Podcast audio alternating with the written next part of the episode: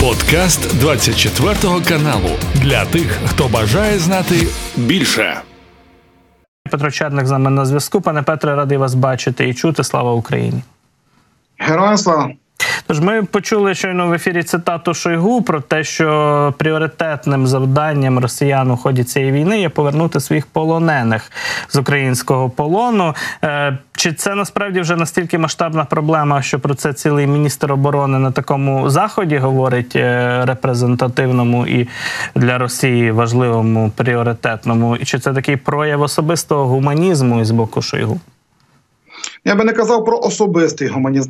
Тут, направду є сатанинський розрахунок, у чому вони полягає. Вони, вони направду гуманізують саму проблему. І маємо розуміти, що ця гуманізація розрахована в першу чергу на їхнє власне населення. От вони піднімають тональність співчуття. Отже, повірте, е, рівень незадоволення і самим Шойгу, і самим Путіном буде різко йти униз. Вони прекрасні майстри, те, що називається маніпуляція своєю внутрішньою власною суспільною думкою. Чому? Їм це треба робити, і вони будуть постійно це робити. Пам'ятаємо фундаментальне правило тиранії. Тиранія тримається виключно на лояльності власного населення. Як тільки ця лояльність понижується або зникає, тиран в обов'язковому порядку гине. Пригадаємо долю Муамара Кадафі, і цей список може бути доволі довгий. Отже, їхня пропаганда нащупала і зрозуміла, що такі наративи дуже добре упадуть на е, благодатне зерно їхньої власної маса. От і цим і займається. Повірте, що його наплювати на їхнього власного солдата.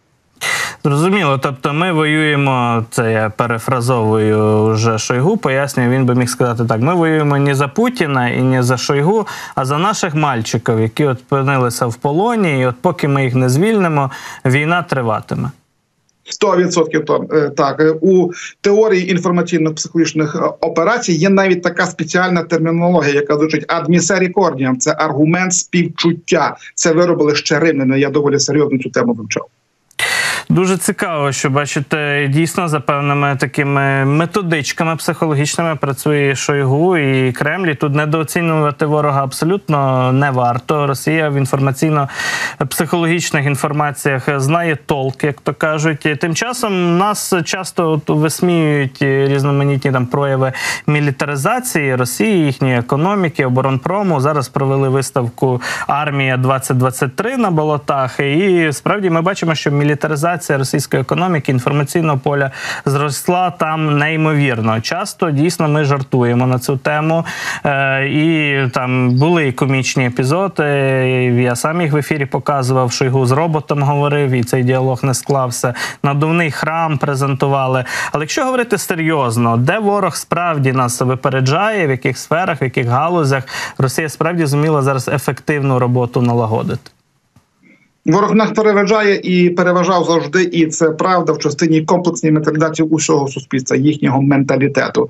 Як би це можливо цинічно не звучало, але у своїй глибокій сутності вони констатовані завойовники, і це прищеплено їм ще із часів татаро-монгольської орди, і завжди це розвивалося, і завжди це підтримувалося. І їхня держава ніколи не шкодувала на це ні грошей, ні ресурсів, ніяких, особливо інтелектуальних. І оце все, що ми називаємо називаємо комічністю, надувний храм, розмова із роботом. Це для нас, людей, які у своїй сутності є доволі миролюбивими, виглядає смішно. А повірте, у цих примітивних базових схемах людської реакції, людської ідентичності, а вони працюють саме на цьому, на чуттєвому рівні. Це неймовірно сильні установки, які склеюють свою власну спільноту, бо немає нічого сильнішого ніж соціальні міфи, і в частині пропаганди і вміння ці міфи генерувати. На мій погляд, вони випередили усіх на планеті Земля. Пропаганду поставили на такий рівень, що один з найкращих пропагандистів часів народів Йозеф Геббельс, напевно, від заздрості перевертається в грубу. Ну тут абсолютно так, нема що заперечити. Росіяни справді майстри брехні маніпуляції. Це їхній козир зараз. Фактично перед всіма цивілізаціями, які побудовані на фактах, правді і довірі. Росіяни цим активно користуються. Е, ще хотів би вас запитати ну про представника іншої цивілізації, яка теж вміє хитрувати на цей форум армія 2023 і загалом до Москви і до Білорусі прибув міністр оборони Китаю Лі Шанфу. Про що на вашу думку свідчить цей візит? Я викажу свою точку зору, можливо, я помиляюся. Мені видається, що китайці зараз почали серйозно вникати у реальну, а у цю оце, що називається безпринципність росіян, і будуть шукати способів, як оцю безпринципність е, коригувати, бо скасувати вони її не можуть. Що я маю на увазі? Що відбулося за останні е, тижні? Вони вдарили по одеській інфраструктурі і вдарили безпосередньо по зерносховищах. Одна сьогодні маємо підтвердження, що били прямо і дуже серйозно саме по тих складах, де є зерно. Ми добре розуміємо, що африканський континент це практично півтори мільярда людей. Це неймовірно багато. Добра третина з цього всього годується із нашого зерна. Росіяни свідомо це роблять, піднімають ставки, бо їм критично потрібні переговори, і вони вважають, що в такий спосіб, поставивши людство на, на межу голоду, а голод в африканському вираженні в обов'язковому порядку буде дорівнювати колосальним збройним конфліктам, розуміючи, які який це масив люду. Ми усвідомлюємо, що мільйони потоків біженців потечуть куди звичайно у Європу. А китайці серйозно заходять на африканський континент, починаючи від Нігеру, цар, і навіть вони будують першу свою воєнну морську базу на західному континенті африканському на Атлантиці. Що це вже є дуже серйозним викликом для Сполучених Штатів е, Америки. То китайцям дуже не з руки, щоб африканський континент по справжньому закипів, і треба віддати належне нашим одвічним ворогам в частині Африки вони в суху переграли всіх. Зайшли як мінімум у 15 країн. Це як мінімум. А воєнні технічні угоди уклали практично із двома третинами африканських держав. Це дійсно їх серйозний успіх. Треба бути чесними. І от думаю, що китайці почали процес уже не декларативного вивчення проблеми, а об'єктивного. Поїхав вже серйозний представник, а не якийсь там посланець для того, щоб почати якийсь діалог. Чим це все закінчиться? Побачимо, китайці також дуже специфічний народ. Не забуваємо, це величезна східна деспотія. Вони прокинулися для світової гегемонії. Вони не готові розвалювати е, е, Росію. Тому я більше маю тут скепсису аніж якогось оптимізму. Але сам факт того, що діалог триває, особливо у контексті е, зустрічей, котрі почалися в Саудівській Аравії, є свідченням того, що проблема набирає більш ширшого масштабу ніж суто ніж суто протистояння Росії України Заходу.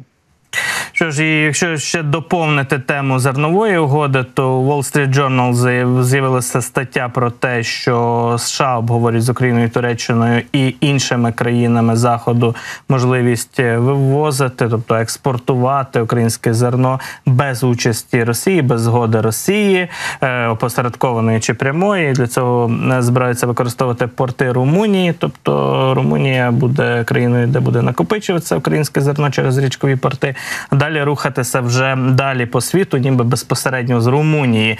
Так, ну і сьогодні перше судно з кінця е, за, за місяць, фактично, з 16 липня, перше судно вийшло з Одеського порту з українським зерном. Це контейнеровоз е, Йозеф Шульте під прапором Гонконга. Прямує він до Босфору на борту понад 30 тисяч тонн вантажу, зокрема і з продовольством.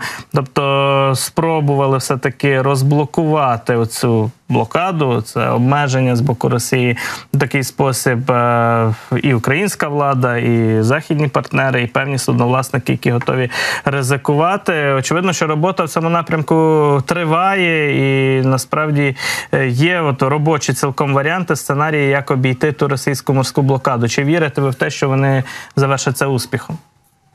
Я не вірю у росіян. Даруйте мені за таку категоричність і чекаю від них найбільшої підлості, котра тільки може.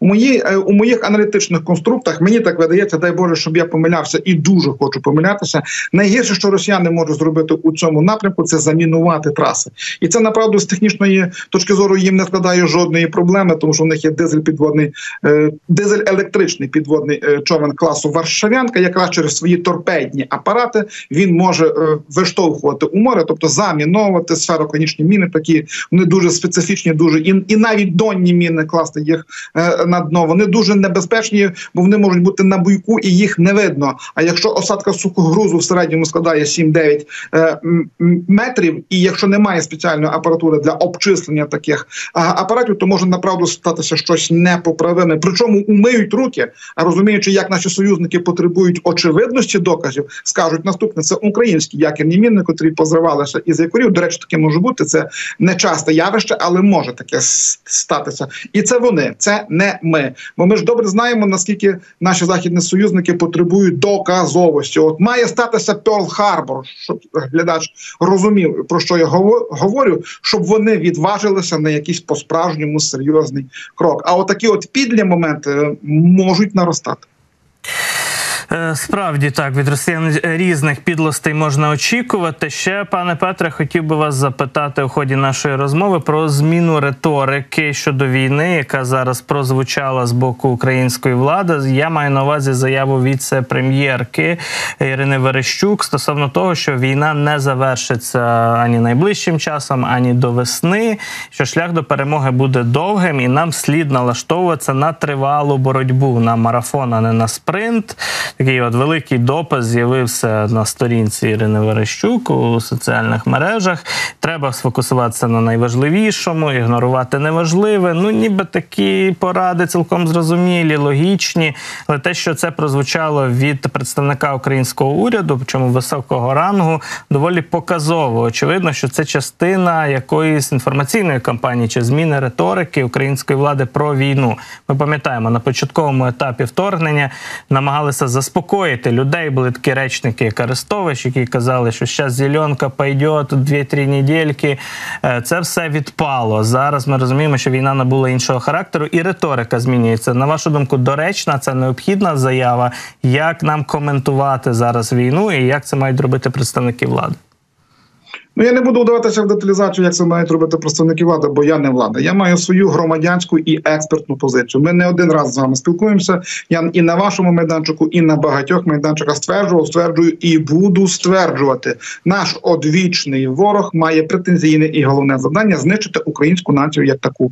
І що ми видихаємо, ми, українці, видихаємо тільки тоді, коли Карфаген розпадеться на 25-30 держав, заберуть в них ядерну зброю, відсічуть від нафти газу і ще як не найменше вони три покоління. Отже, 60 років вони будуть проходити так звану санацію, очищення і завжди приводжу свій улюблений аргумент: що якщо Путін а завтра випустять Навального, він сяде в те саме крісло. Нам повернуть Крим і тому подібне. Але оцих п'ять чинників не складається ще плюс НАТО. Ми туди маємо е, вступити. То вони через рік, два, десять, п'ятнадцять, тридцять, сорок візьмуться за старе. Ми приречені з ними воювати доти, допоки Росія не буде знищена політично в тих кордонах, як вона зараз виглядає. Все решта лірика. А от деталізація цієї фази війни я не знаю, коли вона закінчиться. Цього не знає ніхто.